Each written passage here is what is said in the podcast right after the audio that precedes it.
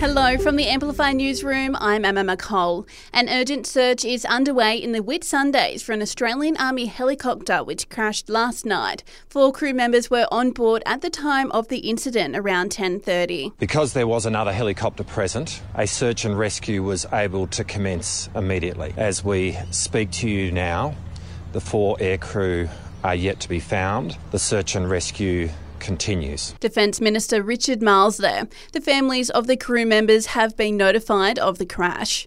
Donald Trump says he will not end his run for the White House, even if he's sentenced to jail time for taking classified documents. It comes after prosecutors broadened their case against the former US president, claiming he asked a worker at his Mar a Lago estate to delete security footage to obstruct investigators. The Emmys have been postponed due to ongoing strikes in Hollywood. The actors and writers are in the midst of the biggest walkout in 60 years, demanding protection against AI and better pay. The awards were meant to go ahead in September. A new date hasn't been announced. A small business expo will be piloted in Canberra as part of the government's small business strategy to help the sector grow. The Canberra Business Chamber has welcomed the strategy, which also focuses on things like grants to support more startups and better support to navigate licensing and approvals. Ten local fireys who've spent the last month helping fight the Canadian wildfires will return home later today.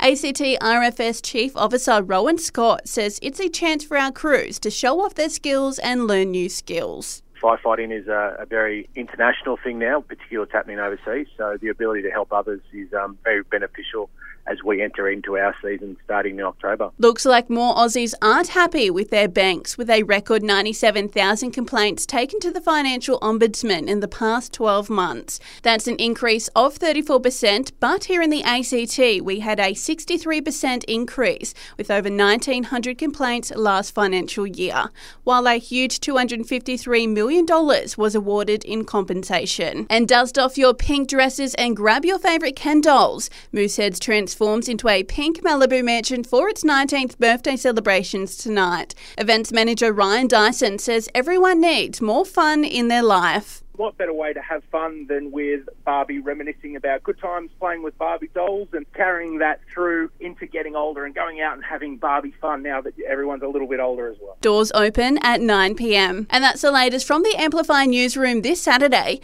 Jack back again tomorrow morning for our next update.